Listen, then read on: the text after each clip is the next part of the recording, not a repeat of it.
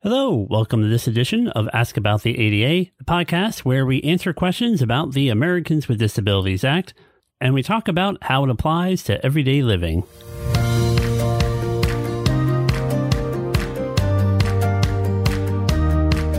On this week's episode, we have two questions that get to a really important point. The ADA must be looked at on a case by case basis, and individual situations have to be assessed by themselves. They have to be assessed on their own. That being said, let's dive in. Here's our first question I'm a concert organizer. A ticket holder has asked to bring their golf cart to the outdoor event as they use it for a mobility aid. Do I have to allow the use of a golf cart? Well, this is one of those situations where you really have to look at a number of different factors and really think things through. People with disabilities use a variety of different types of devices as mobility aids, and really it's according to what best meets their needs. While a lot of people are familiar with individuals who might use a wheelchair or perhaps a scooter, the ADA does permit, under its 2010 regulations, individuals with disabilities to use a variety of different devices that are categorized as other power driven mobility devices. So, some examples of this might be a golf cart, or it could be a Segway, or perhaps some other type of device. Now, public accommodations, which are Title III entities, and this particular concert promoter uh, would fall into this category, or public entities, which are state and local government and covered under Title II, may need to allow the use of these different types of other power driven mobility devices. Now, this might be the case even if a person without a disability would be prohibited from using such a device. As a concert organizer, you have the right to assess if it can or cannot be accommodated based on legitimate safety concerns. Now, legitimate safety concerns means that it has to be based on actual risk and not on mere speculation or conjecture. There is guidance on this point from the Department of Justice. In their fact sheet, ADA requirements, wheelchairs, mobility aids, and other power driven mobility devices, they list different factors to consider when trying to decide if it's safe to operate and permissible to operate an other power driven mobility device in a given area.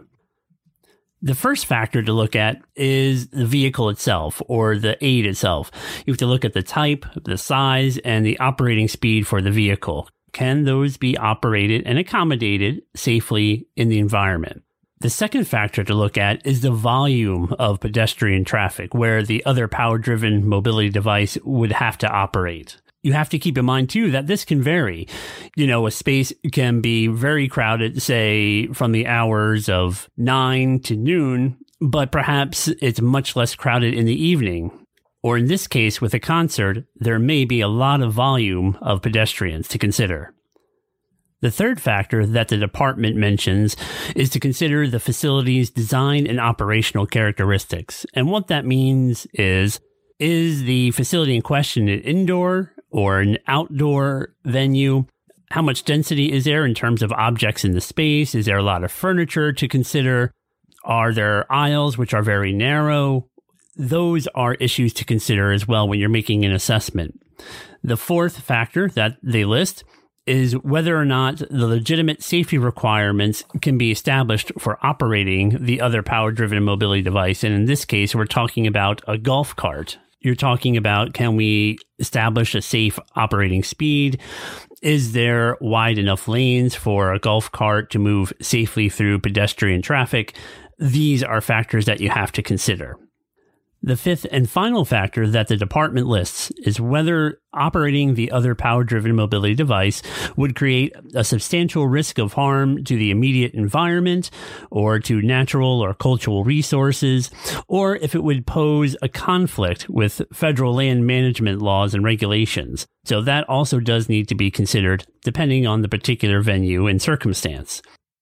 So when we return to the original question about allowing the golf cart at an outdoor concert event, the answer is it might be difficult to accommodate, but you really have to assess the situation carefully. You have to look at the physical layout, the size of the venue, how big of a crowd is going to be expected, can it be safely operated in terms of its speed?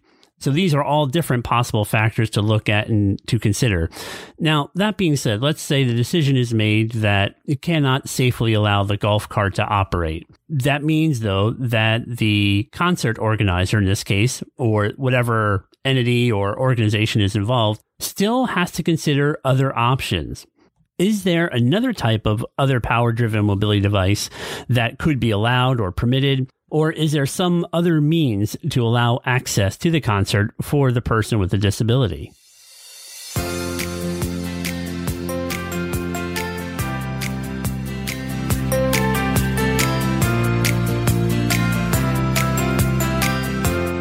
Now let's look at our second question, which is also from a concert organizer. We have a campground available for people attending an outdoor concert. A patron called and asked if they could have electricity provided at their tent because they use a CPAP machine at night to help them sleep. We don't usually offer this service. Do I have to allow this accommodation? You have to look at the general and then the specific. And in general terms, if this service is not provided to any tents or to other patrons, then the answer could be no. Now, that being said, you have to assess if electricity could be provided relatively easily to the tent without causing what's known as an undue burden. An undue burden is a term from the ADA under Titles 2 and 3, so again, dealing with public accommodations and public entities. An undue burden is an action that would cause significant difficulty or expense if it would be carried out. With that considered, would providing the accommodation offer equal access for the camper? And if the answer is yes, then the accommodation should be provided. So you have to look at the situation as a whole, and you have to look at the individual, their request, what is doable, and whether the accommodation in question would provide equal access. This question and the first one really get to the point that the ADA is really a thinking person's law, and you have to examine every case on an individual basis. You have general principles that can guide you, but understanding the law and applying it takes some thought and careful consideration.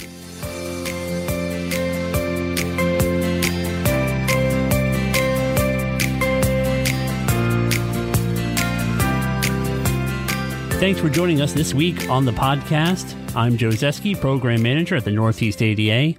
Thank you to Grace Fairchild, our producer and editor. Thank you as well to Peter Quinn of the Yang Tan Institute, who also edits our materials and does the final polishing. And thank you to our technical assistance team for providing today's content. Please follow us on social media, and if you have questions, please feel free to reach out to us here at the Northeast ADA. You can call us at 1 800 949 4232 or you can email us at northeastada at cornell.edu. Visit our website, northeastada.org, and look for us on social media. Thank you for joining and keeping the conversation moving forward.